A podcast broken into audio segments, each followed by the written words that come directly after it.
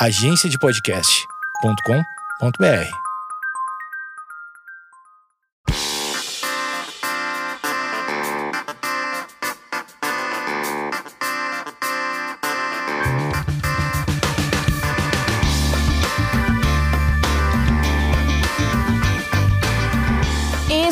Esquizofrenóias no ar e nessa semana recebo um dos ícones da podosfera e um dos ícones da, ícones da internet mundial brasileira. Ela que é uma twitteira frenética e uma a rainha dos memes. Eu até hoje não entendi o trabalho dela, eu até já assisti uma aula dela, mas eu não entendi o que ela faz. Eu sei que ela fez jornalismo e ela trabalha com dados. É isso ou eu tô viajando total? Ana Freitas. É isso um pouco. É isso um pouco. Cara, eu tô bastante honrada pela sua apresentação. Achei que você levou meu valor aí de mercado, meu passe, nessa sua intro que você fez. Eu tô muito feliz de estar aqui, porque eu sou sua fã. Então, esse é, esse é, um, é o meu momento, né? É o meu ah. momento nesse podcast maravilhoso. E a Ana, me explica, Ana, o que que você faz na vida? Você largou o jornalismo, eu, gosto que ela, quando ela dá aula, ela fala que ela já sabia do terra, dos terras planistas antes de, de ser moda. Ela, ela tem contatos, né, na Deep Web, sei lá onde. Ela tem contatos. Como você falou, né, mano? Eu sou, eu sou jornalista, eu, mas eu não atuo mais exatamente como jornalista, muito embora a minha formação em jornalismo eu, ela seja muito importante porque eu faço agora. Mas, é, enfim, como você falou, a minha, minha presença na, na internet as pessoas veem assim, é muito por causa da curadoria de memes, né, que eu faço no Instagram, que é um momento muito importante para mim, porque é meu hobby, né?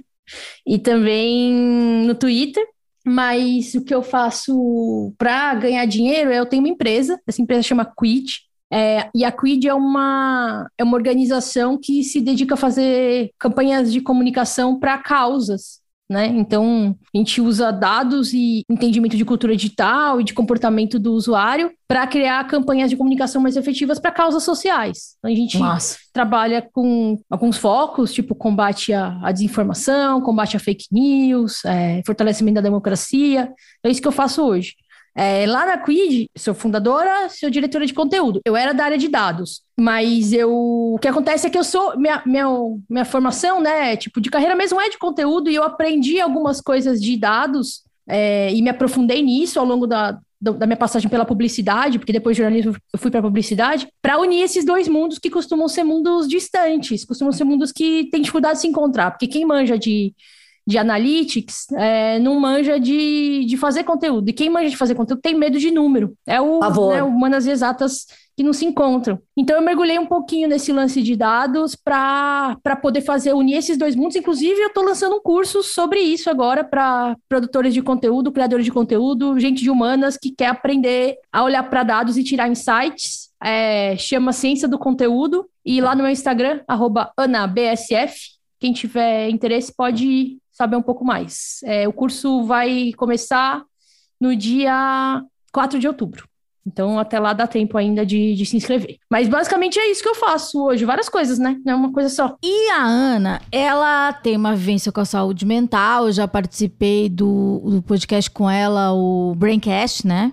E é, foi muito legal. E, é, e uma coisa me chamou a atenção, que eu lembro até hoje, que ela falou que realmente deleta as redes sociais.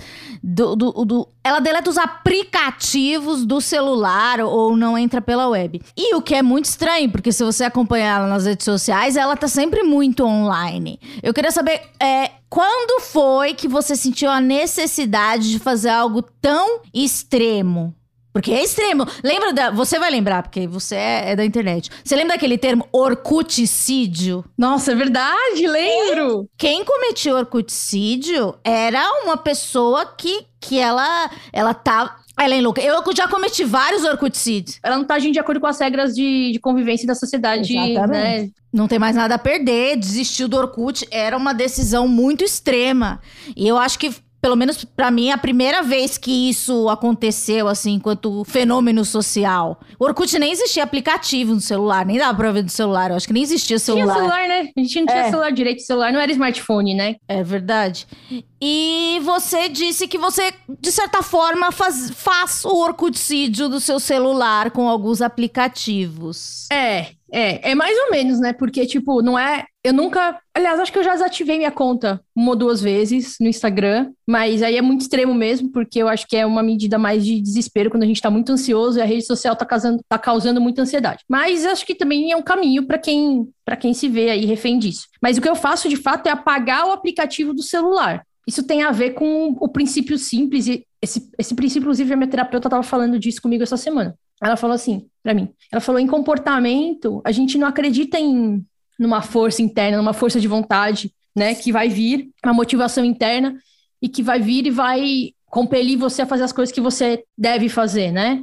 A gente acredita em moldar o ambiente, moldar o contexto para que você torne improvável ou de difícil acesso as coisas, os comportamentos que você não quer repetir. Então, esse é o, essa, essa explicação que ela deu essa semana para mim, ela tá falando de outra coisa, mas eu acho que se aplica para essa lógica de apagar o aplicativo. Então, é, eu acho que apagar as aplicações de rede social quando você está passando por um, um momento mais sensível de saúde mental e que por alguma razão aquelas redes, mesmas redes sociais estão te dando gatilho de ansiedade, tipo, porque o, o lance é que a gente a- a- as redes sociais e os aplicativos né, de rede social, eles, todos os aplicativos, na verdade, né, eles são engendrados para fazer com que você é, tenha eles como hábito, né? Então, quando a gente pega o celular na mão, muitas vezes é igual abrir a geladeira, você não sabe, quando você abre, às vezes você tá com a geladeira aberta, você nem tá com fome, você não tem nada pra fazer. Então, entrar, num, num- entrar no Instagram, pegar o celular e clicar no Instagram é uma coisa que é muito comum, a gente faz quando a gente tá entediado. Aí quando você vê, você já tá no feed, você nem lembra como você foi parar lá. É, e não ter o aplicativo é muito louco, porque a hora que você passa, você pensa, você tá ansioso, você passa a mão no celular, aí você vai fazer aquele negócio e de repente você não tem. Daí você faz o quê? Você clica, vai em outro aplicativo? Não, você é forçado a se, a se, a se confrontar com, com aquilo, com aquela ansiedade do momento. Do externo. Exato. Você, porque é que você para naquele momento e fala, cara, tá, agora eu não posso me distrair com uma coisa, com uma frivolidade. E que não tem nada de errado em usar esses aplicativos como distração para uma frivolidade. Assim, acho que é deixar claro que, tipo, eu fiz isso no momento que eu achei que isso ia fazer sentido para mim. Faz muito tempo que eu não apago o aplicativo. Mas a primeira vez que você, apagou, foi uma coisa que você pensou muito? Foi uma coisa impulsiva? Foi um- uma decisão dramática? Não, eu falei, cara, eu vou, eu vou, esse negócio tá me fazendo mal. Eu não tô, acho que, assim, tipo, não tô conseguindo, tipo, ver essas pessoas, ver essas coisas acontecendo. Tá? No começo da pandemia eu apaguei, agora eu lembrei, não faz tanto tempo assim. A gente até falou disso no Braincast, eu acho. Mas eu, eu acho que na, na- na percepção de que aquilo tava me fazendo mal, foi tipo, o que, que eu posso fazer, né? E, e aí eu falei, cara, eu vou apagar. Se eu apagar a hora que eu pegar o celular, eu não vou conseguir abrir. E aí eu me propunha, me propunha alguns prazos, né? Como assim? Ah, eu coloco uma data limite, assim, do tipo, tá, eu quero, eu tô muito viciada nisso e, e esse, e os gatilhos que eu tô vendo lá estão me fazendo mal. Então, eu tô me propondo a ficar, sei lá, hoje é sexta e eu vou ficar até segunda, não sei, né? Tô fazendo, um- dando exemplo. Até segunda sem entrar no Instagram, então eu vou pagar o Instagram. Na segunda eu baixo de novo. Uhum. E aí eu vou, né? Esse é, é o desafio comigo mesmo, entendeu? E você, quando você apagou, é, o, o que, o que te deixava ansiosa? O que, quais eram os gatilhos? Era a vida dos outros? Era saber necessidade de estar informado? Era é, aquela sensação de que o outro é feliz e você não? O que, que é? O que, que acontecia sua FOMO. Eu tinha, muito, eu tinha muita FOMO antes da, da pandemia, é, que é o lance do fear of missing out, né? Você ter querer saber o que tudo tá rolando. É, todo mundo tá num rolê e você não tá nesse rolê, entendeu? E no começo da pandemia, eu fiquei, acho que, é, obviamente, como todo mundo, aí, tomada pelo medo, da incerteza do que estava acontecendo, mas eu tava sozinha aqui. Então, eu moro sozinha, eu tava sozinha, eu não fui. A gente não sabia o que estava acontecendo, né? A gente se trancou em casa. Eu não, não ia arriscar ir para casa da minha mãe, para casa do meu irmão, não, não corria esse risco. Não, não, não queria correr esse risco, né? E, no que, e aí, naquele início, foi difícil porque a, a verdade, o que aconteceu ali foi que eu vi pessoas próximas acompanhadas. E aí tava todo mundo acompanhado, tipo, passando por aquilo, sim. Não era fácil pra ninguém, mas elas estavam acompanhadas e eu falava, cara, eu tô sozinha. Isso foi muito duro pra mim naquele momento. É, eu, já não, eu, não vi, eu já não vinha bem de saúde mental ali. Acho que é importante ressaltar. A pandemia começou, quando a pandemia começou, eu já eu estava em casa de licença por causa de um burnout. Você teve um burnout? Vamos falar sobre isso? Tive dois burnouts. Dois burnouts. Você, você é muito jovem, né? Você tem 30 e poucos. Eu 33, né? 33, jovenzinha. E como é que foi isso? Assim, é... O primeiro foi quando? É, foi em 2018. Nossa. 2018. É, trabalho, né? Mas não só trabalho. Acho que uma mistura de o trabalho esmagando, né? Mas com um contexto de uma vida, né, da vida pessoal, emocional ali um pouco bagunçado também. Eu acho que se fosse só a vida pessoal emocional bagunçada, não teria acontecido o que aconteceu. Porque eu, a hora que o trabalho apertou, eu espanei, né? É, eu dessas duas vezes eu procurei ajuda médica, né? E aí eu tive licença do trabalho, né? Fiquei de molho. Mas você já era dona seu, da sua empresa nessa época? Não, não, não, não, não. E como é que comunica o seu chefe quando você tem um burnout?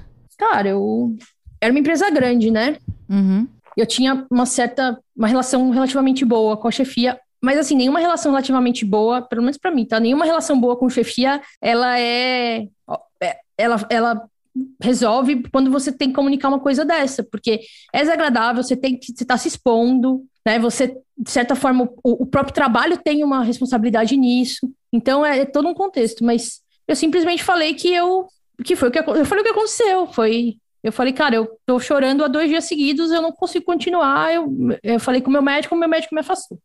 É, eu, eu tive um, uma compreensão muito, muito boa do, da minha chefia, dos meus colegas, e por incrível que pareça, quando eu voltei para o trabalho, as coisas realmente mudaram para mim. Mudaram assim, mudaram em termos de pressão, em termos de demanda, mudaram em termos de alocação para projetos que me deixavam fora do, do, rumo. Então, assim, foi. Eu tive um, uma resposta que eu, assim, que eu sou grata ao meu chefe. Certo. Pela maneira como ele lidou. Porque ele realmente falou, cara, tá, isso aí fez mal para ela, eu não posso mais fazer mal para ela. Então, tô, não tô falando que isso acontecia com todo mundo, que, tipo, todo mundo tinha esse tipo de resposta, mas eu realmente tinha uma relação legal com ele. Ele, ele me considerava, assim. Então, ele fez isso, mas ao mesmo tempo, eu confesso que para mim foi um divisor de águas, assim, esse lance do burnout, sabe? Eu sempre tive uma relação com o trabalho muito definidora. Trabalho sempre me definiu muito, sabe? Sim. Fui muito entregue, assim, eu trabalho desde os 17, eu já trabalhei em muitos lugares. É, sempre fui conhecida como uma pessoa, tipo, uma boa profissional. As pessoas falam de mim, ela é boa, contrata ela que ela é boa. Só que isso às expensas da minha saúde mental, de certa forma, né? Porque o que, que, é ser uma boa profissional num, num, num sistema, num mercado que é tão, sei lá, tão rolo compressor? Tipo, é você não ter vida pessoal, é você colocar o trabalho acima de qualquer outra coisa, é você estar tá sempre ali 24 horas. E eu era essa pessoa. Eu era reconhecida por isso, sim, bem reconhecida. Eu tive. E você considerava isso uma virtude? Considerava, considerava. Assim, eu não enxergava, eu não enxergava que parte do meu, entre aspas, sucesso profissional, ou algum sucesso profissional que eu tive, tivesse ligado a isso, entende? Uhum. Na verdade, eu achava que esse era o jeito que tinha que ser. Certo. Era isso. É assim que você tem que ser. E pronto. Se eu te mandasse um e-mail três da manhã, você respondia? Cara, se eu tivesse acordado, eu respondia. Se eu tivesse acordado, eu respondia sim, numa boa. Sem. E antes desse pico do primeiro burnout, você já identificava alguma coisa ou você precisou chegar no pico mesmo pra, pra perceber que, que tinha algo errado? Você já identificava algo em você ou, ou no trabalho? Então, eu, eu assim, acho que a experiência com o burnout específica ela foi nova, mas a, a verdade é que eu faço tratamento para questão de saúde mental, questão de saúde mental desde 2015. Uhum. É, e assim, questões diagnosticadas, porque antes disso eu faço terapia desde criança. Não que eu fui uhum. diagnosticada com alguma coisa, mas acho que eu sempre fui meio esquisitinha. Minha mãe me pôs na terapia. É, mas eu faço terapia desde muito nova, o que na verdade é bom. Acho que eu tô muito. Acho que não é, né, não é óbvio que é bom e assim é, me permite ter uma, uma noção um autoconhecimento assim muito grande sabe de navegar para as coisas que eu, que eu sinto porque que eu, como eu funciono e, e por que que eu funciono assim mas eu não, antes do burnout, eu confesso que eu, eu não, muitas coisas mudaram depois do burnout para mim. Assim, eu eu fiz um voto de colocar minha saúde em primeiro lugar. Uhum. Isso significou para mim, eu parei de beber. Eu percebi que o álcool tinha um fator depressor grande para mim. Sim. É, Eu não bebia muito, tá? Não é que, tipo, ah, pô, Aham. uma pessoa que tinha, é, tomava muito drink, tomava. Não, não era, mas eu bebia toda semana e bebia bastante quando eu bebi. E eu percebia que o álcool. Aí eu percebi que o álcool era um fator depressor forte, que me, ficava, que me fazia ficar dois, três dias bem deprimida depois. O meu Ah. burnout precedeu um porre. E aí eu me dei conta que, tipo, a bebida não. Não fazia bem pra mim. Há alguns anos eu parei de usar maconha porque eu percebi que a maconha não fazia bem pra mim. De outro jeito, maconha me deixa paranoica. Sim. Mas teve, houve um tempo da vida que eu usei maconha e tava tudo bem. Mas depois de um tempo parou de fazer bem. Eu parei de usar. É, com, a, com a bebida, foi a mesma coisa. É, eu- é raro eu beber. Se eu bebo, é tomar uma, uma meia taça de vinho, uma taça de vinho e, e é isso, sabe? Hoje. Mas muito por conta desse episódio, por, por entender como é que isso me afeta. Você falou de afastamento. Como é que é o afastamento? Ele é tipo é um negócio do FGTS, sei lá como que é. É que você era PJ. Não, não, eu era CLT, mas o meu foi Tá. de 14 dias. Ah, então um psiquiatra, um psiquiatra, ele, ele faz um laudo e fala, você vai ficar 14 dias sem trabalhar. Isso. E aí o que ele fez, no meu caso, o meu médico, né? E eu acho que esse deve ser o procedimento padrão. Eu fui no, Hum. fui no médico, o médico falou. Porque não é que eu fui no médico pedindo um afastamento, tá? Eu fui no médico e falei, cara, eu tô doido. Uhum. E aí ele falou: você tá, você tem um burnout, eu vou te afastar, vou te dar uma medicação. Você vai tomar esse remédio aqui, começa a tomar um remédio, que era um, um antidepressivo. E ele falou: você vai voltar daqui a 14 dias. Se você estiver bem, você volta a trabalhar. Se não, aí ele afasta mais, né? Se a Tá. pessoa não tiver ficado bem, aí ele afasta mais. E aí a, o- a lei trabalhista, a partir do 14 dia, aí entra, na- aí entra no INSS. Não foi meu caso. Você, como uma pessoa que adorava trabalhar, você falou: não, 14 dias não, me dá só 5. Nossa, não. Eu amei. Ah, Eu tá. tinha certeza que eu precisava daquilo. Não, foi, foi bem. é, Eu, assim, eu, go- eu gostava de trabalhar. Acho que eu gostava mais do que eu gosto agora. Mas é, também gostava de folga. Não era uma questão, assim. Eu, eu lidei bem com a folga. Porque tem gente que não lida bem com as férias, né? Tem, tem isso. Eu acho que a gente, se a gente não lida bem com as férias, a gente precisa. Você não lida bem com você mesmo, né? Porque as férias é quando você tá com você. Agora, uma coisa interessante, que eu, eu tô de férias agora. Tá. Esse, hoje é meu último dia de férias, eu volto segunda-feira. E eu, ontem na terapia, eu tava conversando com a minha terapeuta, e aí talvez eu seja uma pessoa que não lida bem com férias, mas vou explicar, tá? Eu gosto, adoro minha folga, acho lindo. Só que é, eu sou uma pessoa ansiosa, né? Bem controlada, porque muitos anos de terapia e tal, mas uma pessoa que é, é, enfim, ansiosa. Eu também tenho um diagnóstico de transtorno de déficit de atenção e hiperatividade. Só que o meu TDAH é leve. E é- eu gerencio ele com ferramentas que eu aprendi em, psicolo- em- em psicoterapia comportamental. Mas sendo. E, e algumas dessas ferramentas têm a ver com a organização do, do meu dia a dia. E rotina. Quando eu saio de férias, eu não tenho rotina. E na medida em que eu não tenho rotina, eu dou uma. Me dá uma espanada. Assim, não Sim. é o fim do mundo nem nada. Mas eu tava conversando com a minha terapeuta ontem e ela deu esse toque e eu percebi. Porque eu falei, porque as coisas estavam meio bagunçadas e tal. Ela falou, cara, tem um, um, um mecanismo de rotina para as pessoas que têm o histórico de TDAH e de, e de ansiedade, é um mecanismo muito importante. Tipo, descansar é, é mega importante, mas se vo, é como você saiu da sua rotina, isso te deu uma bagunçada. E me deu mesmo, assim. Não, não bagunçada, tipo, ai, de eu ficar ansiosa. É, eu tô, é isso, eu tô feliz de tirar férias. Sei lá, hoje eu fui fazer meu cabelo, pintar ele, que Ficou ótimo. Obrigada. Mas o lance é que eu preciso de rotina. E eu tava. Assim, eu acho que eu já. É estranho falar isso, porque rotina as pessoas acham que é uma coisa chata, né? A, a rotina Sim. tem essa pecha, né? E daí você gosta de rotina. Eu me identifico. Eu, eu também gosto de rotina e, e eu não sei.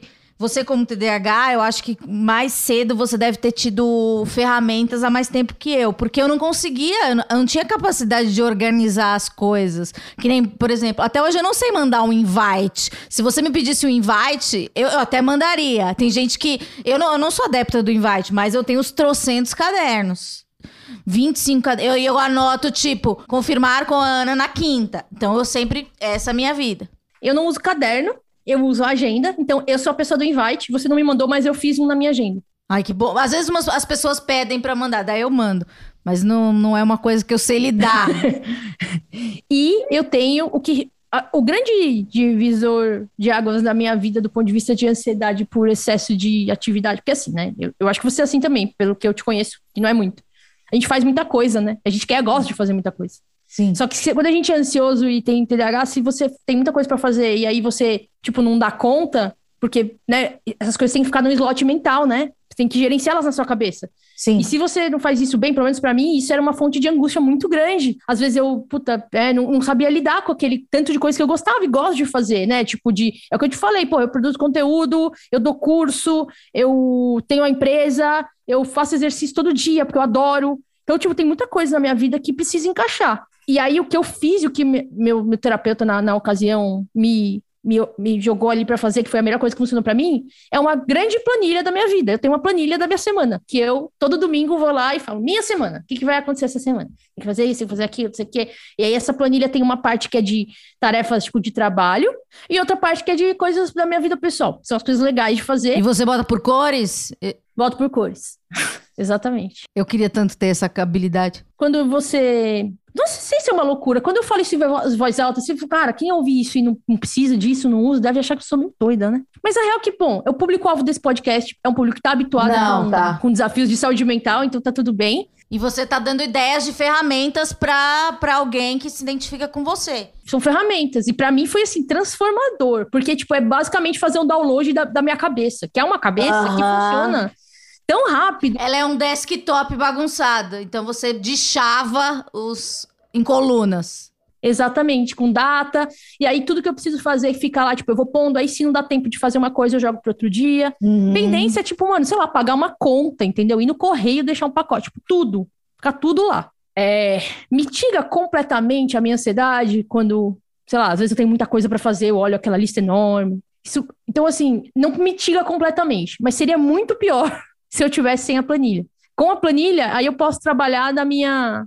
É, trabalhar na terapia o fato de que eu pego muita coisa para fazer. Você não sabe falar não. É, eu não sei falar não. Mas você fala não pras coisas prazerosas ou pra qualquer coisa? Tipo, eu posso contar com você. Você conta comigo. Mesmo que você não, tá, não esteja a menor vontade de fazer. Essa pergunta é muito boa, porque são as duas coisas. Porque aí o que, que eu faço, tá? Na minha cabeça, é o mecanismo que eu que dentro de mim. Assim, ó, tipo, é, esse, esse senso de preciso, né, corresponder. Então, você pode contar comigo, eu coloco lá no slot, obrigação. Então, automaticamente eu falo, bom, já que eu tô fazendo essa obrigação, eu preciso me dar uma coisa prazerosa. Eu vou colocar aqui um Ah. negócio que eu gosto de fazer. Entendeu? Aí, minha filha, desanda. Mas assim, por exemplo, o meu slot de coisa prazerosa, sei lá, eu tenho o meu tempo todo dia de fazer atividade física. Esse é o meu tempo, tipo, deu, é o meu tempo, é o único momento do dia que eu não tô pensando, né? Que eu só tô sentindo, que eu tô, tipo, tô eu com o meu corpo ali. Não tô pensando nas, nas outras coisas. Quando eu tô fazendo muita coisa de obrigação e não faço atividade física, eu dou uma surtadinha. Sim. Então, tipo, eu, eu descobri esses mecanismos de coisas prazerosas que dão pra encaixar no cotidiano. Eu também acabo, às vezes, eu como, que é uma questão, mas que, tipo, também é uma válvula de escape que é prazerosa. Tipo, ah, puta, vou comer um negócio que eu gosto, saca? Acho que muita gente faz isso, né? É bem comum. Não, acho, acho é saudável.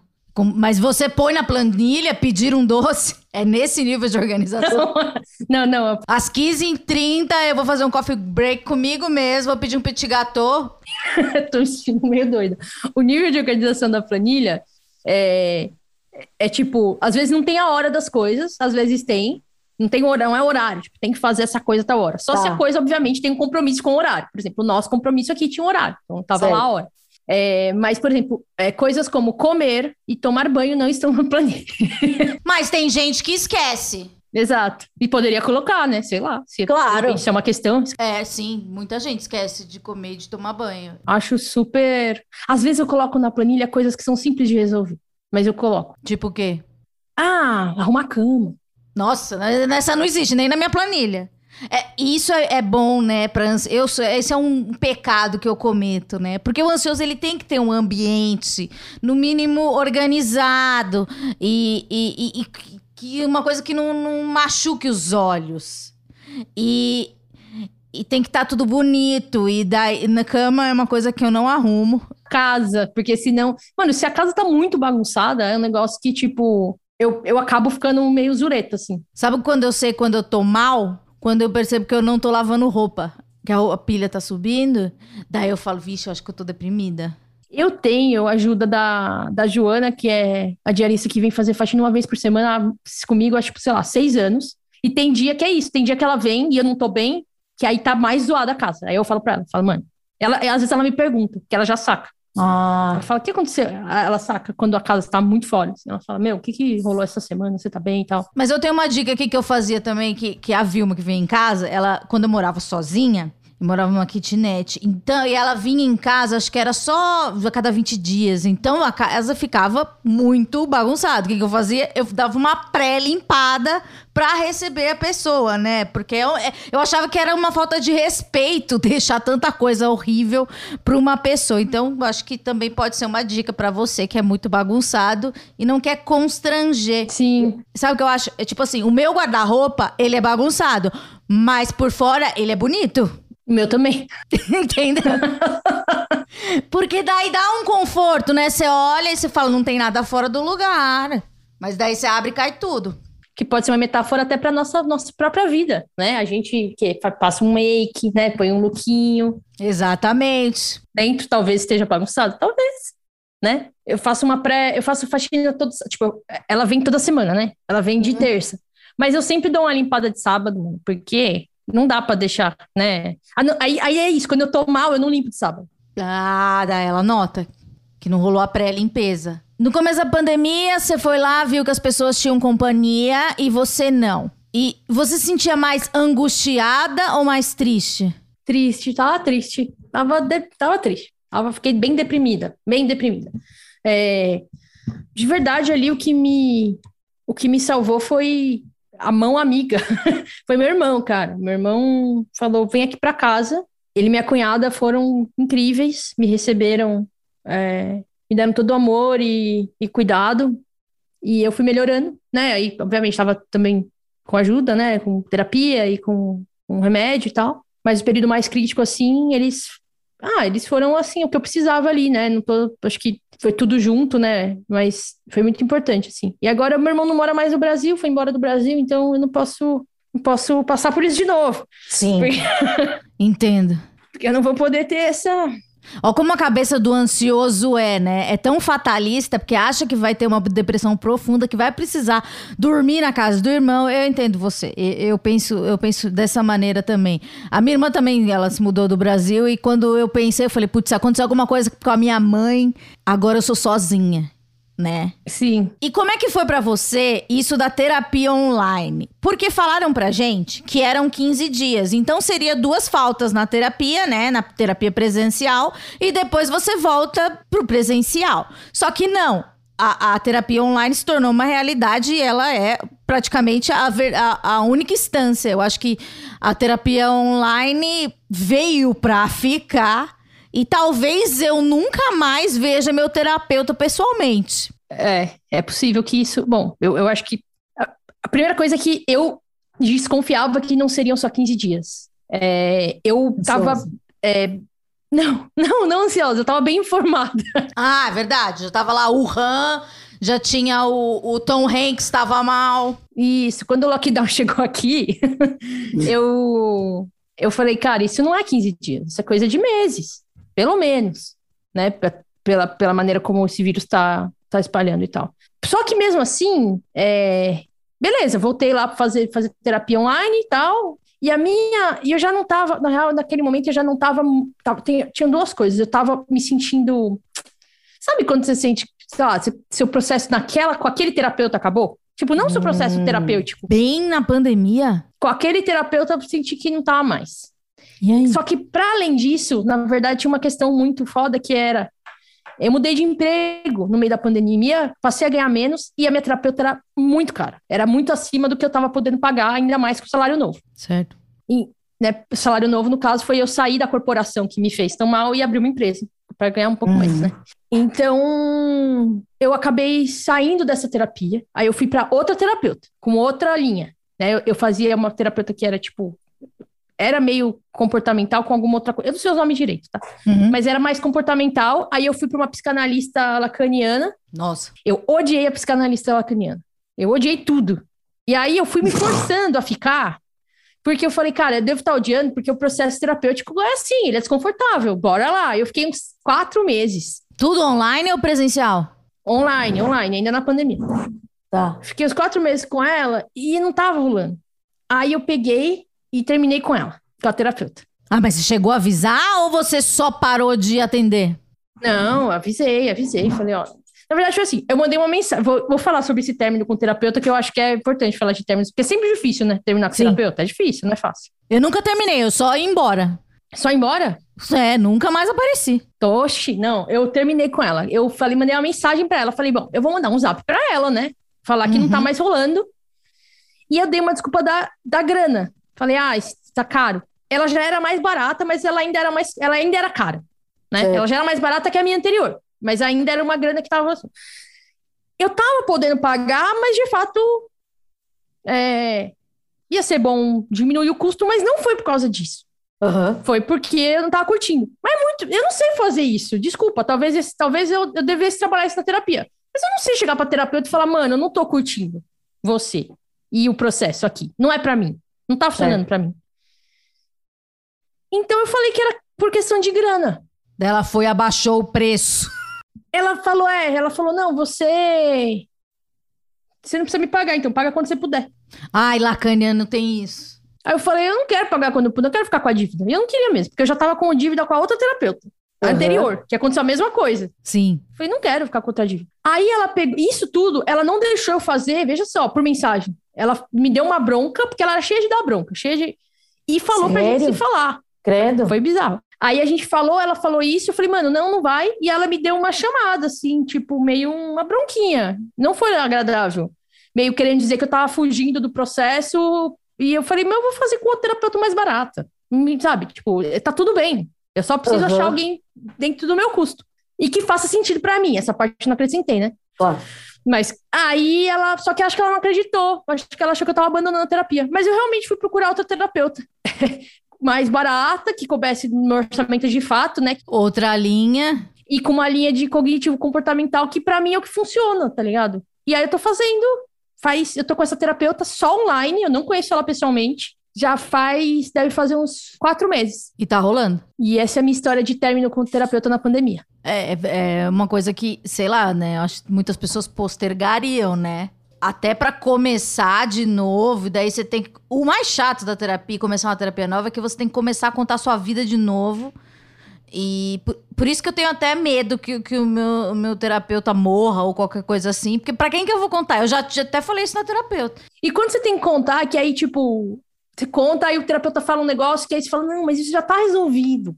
É, é, supera isso, eu já superei. Eu já Tá. esperei isso, ir lá com outro terapeuta, já tô tratada. Mas, ó, quem tá preocupado com a morte do terapeuta, eu, perguntei pro meu terapeuta. Ele disse que se ele morrer, ou alguma coisa ruim acontecer com ele, ele pode. Ele tem um. Tem anotações que, que no grupo lá dele, sei lá, eles têm um grupo de, de terapia em grupo, que eles falam e chamam a gente como números. Então, o paciente 242, é, ela tem uma demanda assim, assim, assada. Então, tem pastas. Então. Então a gente é um dado ali. Como você trabalha com dado, então a gente é dado, a gente, é informação. Então você vai ter, tipo, se seu terapeuta. Se aconte- eventualmente acontecer alguma coisa, uma fatalidade, vai chegar uma outra terapeuta substituta que vai estar parte do mesmo. Bom. Olha, que vai partir do mesmo ponto. Provavelmente vai ter Exato. acesso às anotações, né? E já tinha É. histórico ali. né? É, mas eu sei que eles não, eles não, não tratam a gente com, por nome, que não é ético, mas tem um número. Então, então, então gente, Tem aquele meme, tem aquele meme que fala que a terapia, o terapeuta é um grande esquema de pirâmide, né? Porque todo psicólogo tem que ter um psicólogo. Sim, né? Imagina o última instância, né? Tipo, o, o, o papa da terapia, né? Gente, deve. Quem será? Fica aí, né? O questionamento. Se algum terapeuta estiver nos ouvindo, é, por favor, mandem pra gente. É, daí você terminou com a terapeuta, é, voltou pra casa, é, organizou a vida, empresária. E o medo de ser empresária bem sucedida dá medo? Porque assim, eu sou muito. Eu sempre acho que nada vai dar certo na minha vida. Não sei se todas as pessoas ansiosas são, são negativas. Mas você, tipo, tem aquela fé, sabe? Ai, tudo vai dar certo. Cara, ó, mano, vou te falar a real, tá? Eu, eu, te- eu tenho quatro sócios, três sócios, três sócios. Porque o outro era. Ele é sócio ainda, mas ele não tá mais na operação. Que são pessoas que me ajudam a continuar acreditando no que a gente tá fazendo. Isso é, mas isso é uma coisa. Porque a verdade é que, tipo, síndrome do impostor é um negócio que é muito difícil se livrar. Eu tenho todo dia. Essa semana eu tô numa puta crise de síndrome de impostor. E eu tô assim, tipo, caralho, enganei gente pra caralho. Tô mandando benzaço. Vendendo curso, vendendo curso, falando assim, aí, ó, mais um que eu caiu aí nesse negócio, tô conseguindo. Gente, eu não, assim, é muito difícil para mim. Eu tenho várias eu tenho fases de síndrome do impostor que me pegam e que aí eu preciso olhar para dentro, entender o que que tá me deixando insegura, saca? A verdade é que, tipo, nesse momento eu tô insegura porque eu acho, assim, do ponto de vista de, de segurança profissional, né? Porque já houve um momento em que eu tava muito que eu era, tipo, a minha idade, os produtos digitais, o contexto da tecnologia era toda feita para mim. Hoje não é mais, é feito com um público mais jovem. Eu tenho que correr atrás. A coisa do cringe te abateu, é isso que você tá falando? Não, não a coisa do cringe não me abateu, porque eu já sabia o que era cringe, então eu não me senti ah, cringe. Vocês têm que fazer, tipo, um, um blog daquelas tendências. Nem sei se tem blog ainda, mas aqueles é, negócios, aquelas tendências que vem no Google, que chega no e-mail. Você tem que fazer essa newsletter pra gente. Eu, então, esse é o ponto. Costumava ser eu, eu concordo. Agora eu não acho mais. Eu, eu tenho certeza, na verdade, que. Porque antes eu era a pessoa que era a primeira pessoa a dar notícia sobre essas coisas. Agora eu não sou mais. Que nem o bagulho da Terra plana, você já sabia. Isso, exato. Porque você não tem interesse ou porque você acha que não é o seu tempo? Não é mais para você? Tenho mais tempo, eu não tenho mais tempo de fazer ah. isso. Eu tenho foco, meu trabalho tem a ver com política agora, né? Então, assim, muito embora eu goste muito de comportamento, de cultura, de cultura pop, então eu tô num lugar ali em que eu tô bem informada para a média das pessoas, eu não tô mais no lugar que eu costumava estar tá em termos de identificar tendência muito rápido. Eu tinha isso no trabalho, eu era, era muito reconhecida até por isso. Os meus editores falavam, tipo, das minhas pautas, que eram pautas que ninguém estava pensando e que eu cravava ali, conseguia chegar numa pauta que era um negócio que era mega importante, mas que ninguém tinha percebido ainda. Isso me deu uma, uma leve crise agora, sabe? Por outro lado, é assim que as coisas são, né?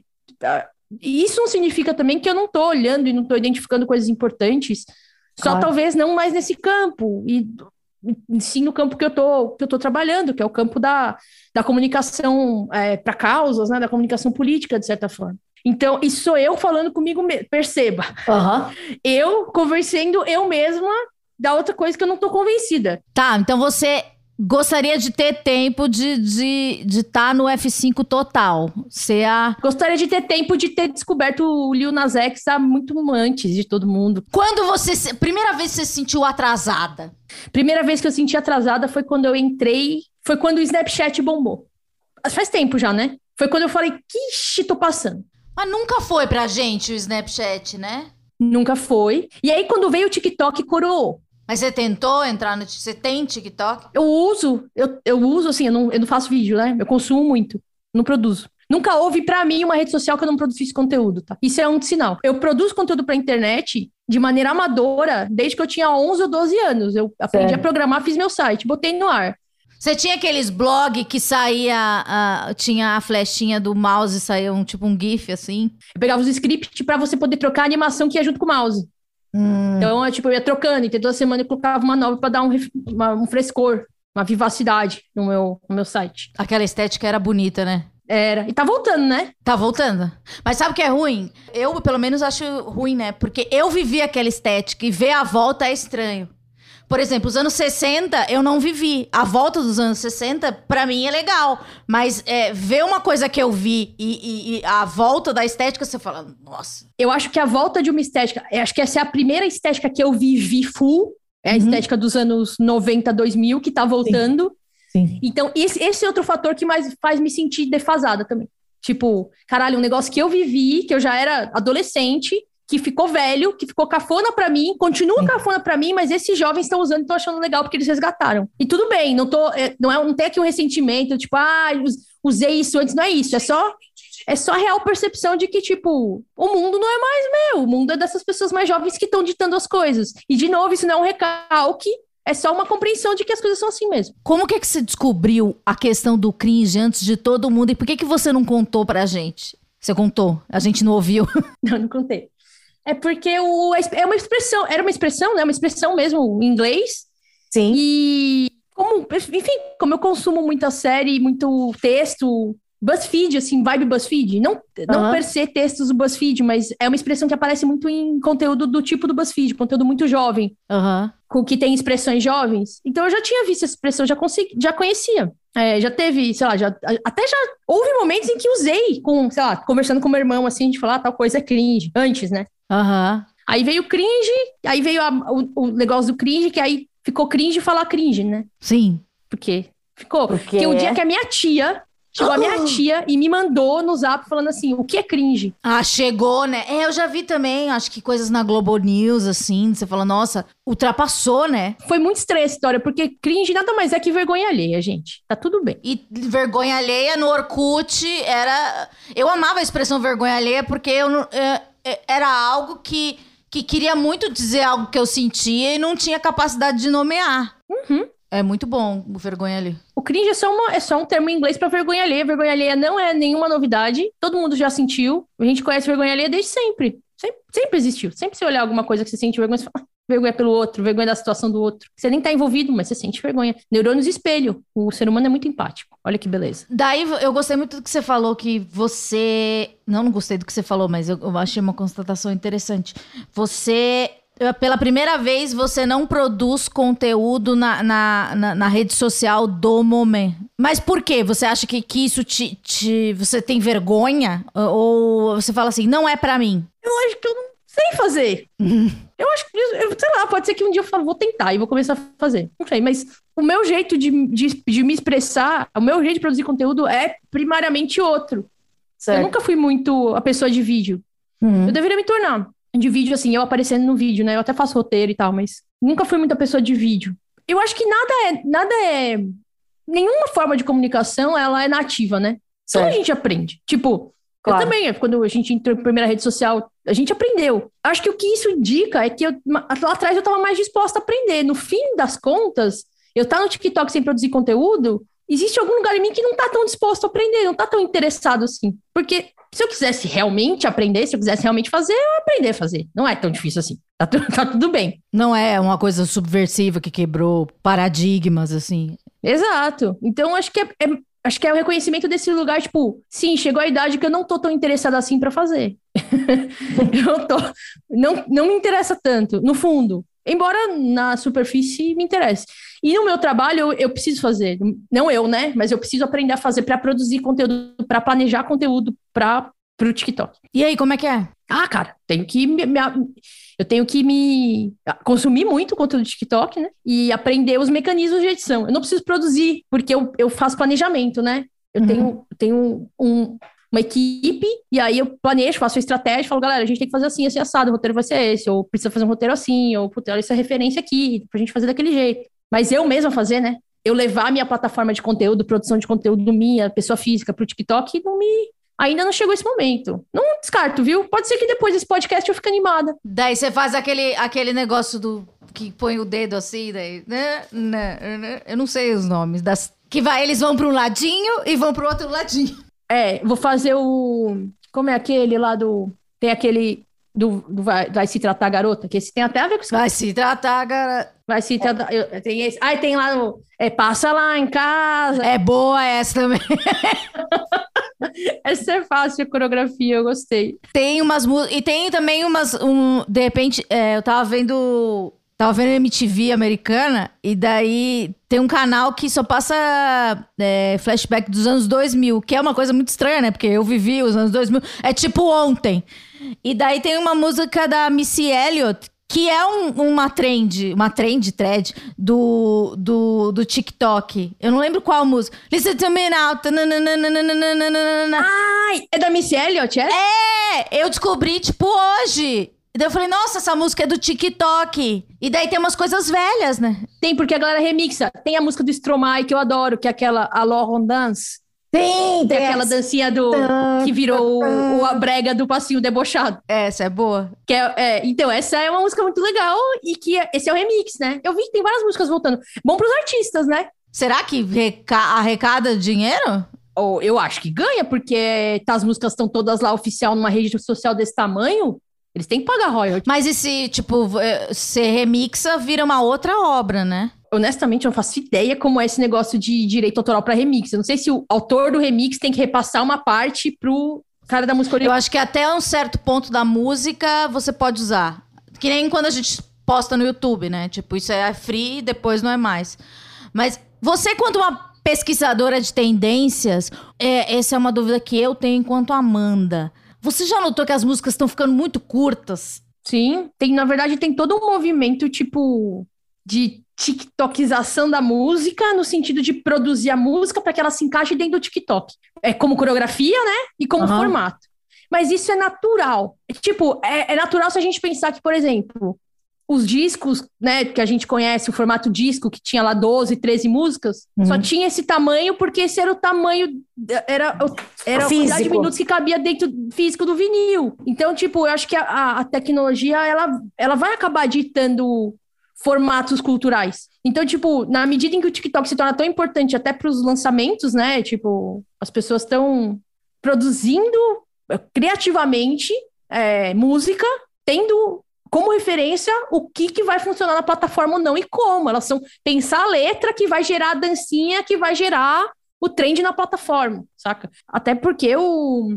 Ainda mais com a pandemia, né? Que a galera não pode fazer tanto show, Sim. precisa ganhar dinheiro com stream. E você vai ganhar dinheiro com stream, mano. Você bombou no TikTok, você tá, né? Então, mas aquela música Passa Lá em Casa, Tira Minha Roupa, eu sou uma pessoa velha, né? Eu assisto TV. E eu assisto TV aberta. E o que aconteceu com a minha TV? Eu queria agradecer aqui a Claro TV, que deu um upgrade no meu plano, porque eu acredito que ninguém esteja mais atualizando. Então, agora todos os canais Discovery, tem muitas coisas novas. Tem essas MTVs Flashback, tem dois canais da MTV Flashback. E eu gosto de assistir TV e tal. Eu, e eu assisto TV Fama. Porque eu sou desse tipo de gente que assiste TV aberta. E o que aconteceu? Estava eu assistindo TV Fama essa semana, acho, e eu vi a pessoa que canta Passa lá em casa, tira minha. ro-". Você já viu essa pessoa? Não, eu não Não, ela tem uma cara. Ela existe, existe. Ela tem uma cara, ela é uma pessoa, sabe? Ela não é apenas um- aquele áudio. E eu fiquei impressionada. Eu falei assim: nossa, eu nunca, eu nunca tinha dado importância pra essa pessoa enquanto pessoa. Se ela tem nome. Sei lá, acho que eu nunca li em cima se é o nome dela, Fulana da Silva, sabe? Mas ela é uma cantora sertaneja e, e ela disse que esse é o maior sucesso dela. E ela agradece muito o TikTok, já tá pensando em novas coisas, tá fazendo EP, etc. Daí já migra pra outras coisas, né? Que nem a Juliette, né? A a Juliette é uma coisa que você não entende. tá líquida, né? Ela já tá se. Ela é materializada. É. Exato. Ela é fodida. Ela é tipo, não sei. Vale TCCs sobre o futuro. Total. É o futuro do que é a celebridade. E até esse lance, tipo, todo profissional. Isso é meio bizarro, mas é o que tá acontecendo. Eu só tô observando. Que é, agora todo profissional de toda área tem que ser um creator, tem que ser um influenciador. Faz o negocinho aqui, tipo, eu tenho uma mulher que sempre aparece no meu feed, eu não sigo ela, mas é uma de, de harmonização facial. Daí ela fica fazendo umas coisas. Eu não tô criticando que as pessoas façam isso. Eu tô dizendo que, inclusive, tá se tornando uma demanda. De Sim, repente, os profissionais que não fazem isso acabam não conseguindo cliente. exato. Outro dia eu, eu recebi um anúncio. Olha só, inclusive dentro do tema do podcast, tá? Eu recebi um anúncio de um profissional de marketing digital com um curso focado em produção de conteúdo para psicólogos. E era assim: se você é um psicólogo, não consegue preencher todos os seus horários, vem aqui, vou te ensinar a montar seu Instagram, a fazer conteúdo pro seu Instagram, a fazer não sei o quê, para você conseguir. Eu falei, caralho, velho, olha os psicólogos tendo que ser. é, fazer dancinha, mano, para preencher horário. Mas o que, que você faria se você visse a sua psicóloga fazendo dancinha assim? Eu não, não lidaria nada bem. Ia ser traumático. Eu não sei exata, é, especificamente como que é isso, né, na, na prática, Na ética, né? na ética, eu não sei, então eu não vou palpitar. Eu sou contra. Agora, o meu psiquiatra começou a fazer conteúdo, mas eu gostei do que ele tá fazendo. É bem sóbrio, assim, e tal. Mas, assim, quem sou eu pra gostar também, né? Do conteúdo do seu psiquiatra. É. Voltando aqui pro nosso tema inicial, já que a gente foi do Instagram que você deletou ao TikTok, que é a juventude, ou você já, ou já, ou já tá sabendo de alguma coisa aí, você que tem acesso à Deep Web, essas coisas mais obscuras, já tem uma novo TikTok, tem um negócio aí que vai vir. Não tem um novo TikTok ainda, mas a verdade é que o TikTok não é mais tão jovem. Isso não significa que o TikTok é velho. Mas não tem aquelas redes da, da, da China, da Coreia, que, que só faz sucesso lá? Vai chegar pra cá, será? Ah, talvez eles expandam algum daqueles negócios. Eu esqueci os nomes, né? Mas tem o Twitter da Coreia. Tem o TikTok da China, que você meio, tipo, eu lembro que eu, eu li em algum lugar. O TikTok da China é o TikTok, né? Porque ele é chinês. Boa. Eu não sei se é um se é da Coreia, que é um que você, você- ainda existia show. Você tá no show e você escolhe a próxima música que o cara vai tocar. É tudo China. É tudo China, que eles são bem foda, né? Eles são censuradores, né? Aí eles bloqueiam os bagulho. Sim, mas só que. Mas o TikTok ainda é vigente lá? Não, eu acho que o TikTok ele funciona na China, sim, pelo que eu sei. Mas aí ele deve funcionar com o algoritmo mega isolador dos bagulho ocidental e tem até tem até eu tava lendo ontem, aliás, uma matéria que tem uma questão polêmica do TikTok ter bloqueado acesso chinês, não bloqueado, mas assim, o algoritmo não estava priorizando conteúdos de manifestantes de em Hong Kong. Isso aconteceu tipo em 2000, sei Sim, lá, sim. 19. Foi antes da pandemia até. Então tem essas questões. Talvez o TikTok, para permanecer lá e, e- ser aceito pelo governo chinês, tenha que fazer um algoritmo que não permite que as pessoas se manifestem, né? De maneira a prejudicar lá o, o governo chinês. Pode ser uma coisa. Mas para o TikTok existir na China, minimamente tem algum tipo de algum tipo de proximidade com o governo, sim, porque é isso, não pode outros aplicativos de grande alcance na China. Não pode. Tanto que eles têm as versões locais. Saquei. Você já pensou em deletar o TikTok, da sua- já que você deletou o Instagram? Não, eu nunca pensei em deletar o TikTok, porque o TikTok, pra mim, não, ele não apresenta esse papel de, tipo, ai, vou entrar aqui quando eu tô ansiosa. Ele, ele não tem esse lugar pra mim. É mais de pesquisa mesmo, é de trabalho. É de, é de trabalho, às vezes é de entretenimento. Ah, vou ver o TikTok agora. Tipo, uma vez por semana eu faço isso. Mas a verdade é que eu vejo lá e eu vejo, acabou, eu vejo lá meia hora, sei lá. Mas o TikTok é um grande sugador de tempo, né? Meu Deus, é um lugar que você entra e fala assim: ah, vou passar, vou ver um negocinho aqui. Quando você vê, passou duas horas. E você tá vendo um vídeo de como, sei lá, colar um vidro na- no plástico. Eu não sei, assim, é bem bizarro. É meio como o YouTube, né? Quando chegou e daí a gente achava tudo, meu Deus, tem no YouTube. Aprenda a montar uma prateleira. Você fala, nossa, esse lugar é maravilhoso. E hoje é, o YouTube já é caído. Eu nem sei se a Twitch é legal ainda. Se o Discord é legal. Não, vamos lá, vou falar a verdade. Todas Fala. essas plataformas, tipo, elas têm uma função. Tipo, o YouTube, ele serve pra uma coisa que a Twitch não serve, que o TikTok não serve. Elas não estão. Elas ainda não concorrem. Tem funções sobrepostas com Instagram e TikTok? Tem. Tem funções Uhum. sobrepostas com Instagram e Facebook? Tem. Tem funções sobrepostas com Facebook e TikTok? Tem. Mas falando de Twitch, TikTok e YouTube, elas são plataformas que elas, em termos de função, não se sobrepõem, elas acabam cada um ocupando um nicho. Aí as outras que eu falei que se sobrepõem, elas acabam disputando aí, né? E também tem uma questão de, de etária, né? Vai ter uma plataforma que ela faz a mesma coisa que a outra, mas o público aqui tá mais aqui dem- demográfico, até comportamental, né? Nem demográfico, mas dependendo, tipo, ah, para um país é essa plataforma aqui que bombou, naquele outro é outra. Enfim, é bem Intuitivo.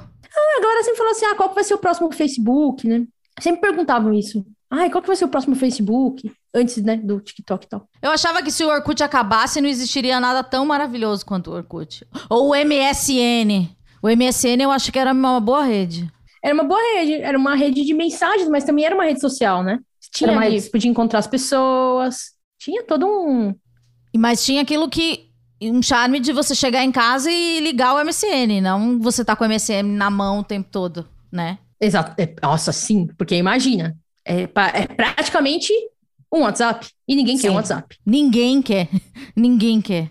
Bom, eu acho que esse programa ficou muito abrangente. Eu adorei. Foi uma aula. Isso já prepara você que vai comprar o curso de Ana. Sim, vá no, no, no perfil na arroba dela, que é Ana e algumas vogais, algumas consoantes que eu não me lembro. Muito bom, porque realmente é difícil lembrar, e são consoantes que elas são justamente as consoantes que as pessoas confundem com outras letras, que você tem que soletrar. Por quê? Porque é meu sobrenome. Meu sobrenome é Bortoli Soares de Freitas, então é Ana BSF. Isso é impronunciável, né? Qual é o seu, qual é o seu Instagram? Ah, meu Ana. É tipo. Meu Instagram é Ana BSF, B de bola, S de sapo, F de faca. Eu não vi o curso de Ana, porque eu tenho medo de, de números. Já, quando ela falou que é negócio de número, já deu um frio na barriga. Mas eu já, eu já tive uma aula e, e ela realmente ela aprende, porque você tem uma, uma didática muito legal, de verdade. Eu, eu fiquei fã da sua aula. E, e o jeito que você conta a história e, e vai levando as coisas, eh, não é aquela aula que você abaixa a cabeça e fica, ai, quero ver o que está acontecendo no WhatsApp. Eu prestei atenção. E eu sou uma pessoa que não presta atenção em nada. Eu demonstro interesse por zero coisa, mas de verdade acho que você é muito boa no que você faz. E eu não sei se você falou em um momento que, que às vezes tem síndrome de impostor, etc. Eu entendo isso, mas eu não sei se para você serve o externo, né? Se você se valida com um elogio ou com alguma coisa. Então, se eu vou é, se servir para você, saiba que você é muito boa no que você faz. Obrigada. Isso é. Eu acho que o externo ajuda, sim. Não vou dizer que não ajuda, não. Acho que ajuda. É, é muito legal ouvir isso de você, porque é totalmente freestyle no sentido da didática. Para mim é difícil, porque muita coisa do que eu aprendi, eu aprendi fazendo. E aprendi, é, sei lá, meio de maneira empírica e sistematizar esse conhecimento gera uma insegurança. Tipo, será que eu tô passando isso do melhor jeito? Será que isso aqui que eu aprendi no freestyle realmente é útil para os outros? Mas eu acho, eu acho que no fim das contas é. Eu tô tendo feedback bom do, do pessoal que está se inscrevendo, inclusive da ChatPay, que é a empresa que está viabilizando isso, porque é um curso meio mentoria. Você compra as aulas, assiste as aulas em vídeo, mas também você tem uma mentoria comigo no Telegram se você adquirir o curso. Mas daí o conteúdo já tá liberado. Você já gravou todo o conteúdo ou é ao vivo?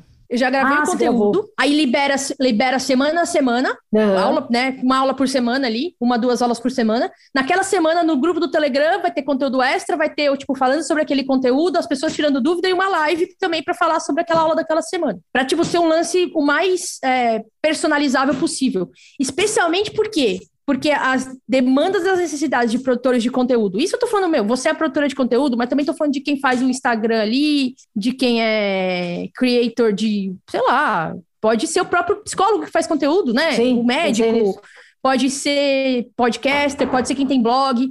Essas demandas são elas são muito diferentes em termos de dados. E o que, que eu falo? O que, que eu quero dizer quando eu falo dados? É basicamente a gente que é de humanas não está muito habituado aprender o jeito mais eficiente, mais simples de olhar para esses relatórios que as plataformas dão e não ficar tipo, ah, legal, mas e daí? O que eu faço com isso? É olhar para aquilo e falar, porra, tá, isso aqui é acionável como? Como é que eu transformo isso aqui em produzir conteúdo melhor para, sei lá, para alcançar mais gente, para poder ter mais seguidor, ter mais inscrito, ou mais gente escutar meu podcast, mais gente ler meu conteúdo, mais gente ver meus vídeos. É, eu acho que a gente.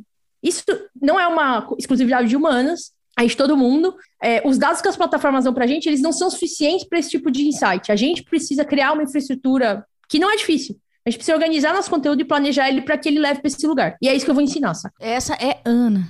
Ai, obrigada, mas olha, eu morro de medo de número. Eu não vou saber. A pessoa fala, não vou conseguir. Eu não vou conseguir, já tô ansiosa. Não, não, eu não consigo. tá bom, então eu não quero gente ansiosa, não precisa. Não, mas se, se tiver um negócio assim, uma versão mais mastigada, sei lá, não sei. Vamos pensar, vamos pensar. Eu quero aprender, mas eu tenho medo. É sério, isso é real. Não sei se as pessoas têm medo. Real os números? Ai, tenho, porque me. Sei lá, dá alguma coisa que de algum passado. Vem, vem memórias, tipo, nossa, não me dei bem com isso. E... Você sabe regra de três? Regra de três? É a prova real sabe? É, sim, acho que sim. Regra de três, tipo, regra de três, sei lá. Não, não sei. Não sabe? Ah, então aí. É, é... Então não vai dar. Não vai dar, tá bom, fechou. Mas o que, que é prova real? Vamos tirar da prova real. Prova real é quando você divide um número pelo outro, aí você queria ver. Se tá certo, né? Você, inverte a, a, a operação. Se é demais, ela vira de menos. Você resgatou um conhecimento louco, hein? A então, prova real. Tem coisa que a gente sabe que a gente não precisa saber, né? A prova real é algo que não precisamos saber, então é, eu deveria ter deletado esse conhecimento e colocado a regra de três que eu não absorvi. Obrigado, professores. E depois dessa, eu só digo adeus para todos. Semana que vem a gente volta. É, Ana voltará aqui mais vezes, porque tem, ela tem vários assuntos, né? A gente vai do, do MSN ao burnout, passando pelo TikTok. Do MSN ao MST. Ah, agora eu não te entendi. Ah, eu entendi. É, também a gente é comunista, lógico, né? Você é comunista, né? Pelo amor de Deus. Ou não? Não, comunista, mas eu, eu sou de esquerda. É, é o que é? Não sei se eu sou comunista. Talvez eu seja comunista. Ah, acho que eu sou um pouco. Ah, eu sou um pouco também. Ah, é nóis. Um beijo para todo mundo. Semana que vem a gente volta. E obrigado, Ana, de verdade, pelo seu tempo. Seu gatinho é maravilhoso e valeu mesmo. Obrigada mesmo, tá? Eu adorei gravar. Me chama mais vezes, que eu posso falar de atividade física e saúde mental. Arrasou, já vou anotar aqui. Anota, pronto, vamos pra pauta. Um beijo. Semana que vem a gente volta. Paz nos estádios.